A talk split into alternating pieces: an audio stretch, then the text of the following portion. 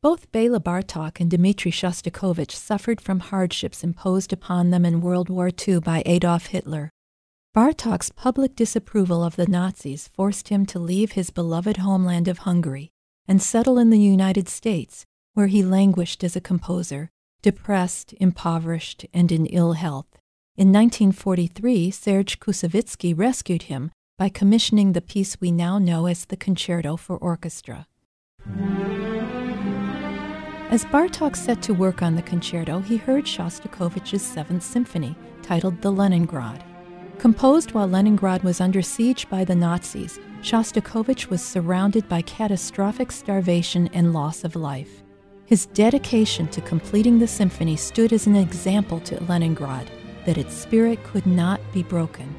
The Leningrad received premieres in Moscow, London, and New York, and was heralded worldwide as an example of man's triumph over tyranny.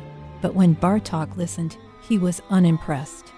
The Leningrad begins with a trite little melody favored by Hitler and written by Franz Lehár. Bartók did not know that Shostakovich used it to illustrate the invasion of Leningrad and, in a subtle yet wily manner, lampoon Hitler while evading censorship. Bartók thought the Lehár melody was beneath the artistry of Shostakovich. Showing his contempt, he inserted it as a jeering, raucous interruption of a lovely folk melody in the concerto's fourth movement. Was Bartók satirizing Hitler or Franz Lehár? Was he jealous of Shostakovich's success?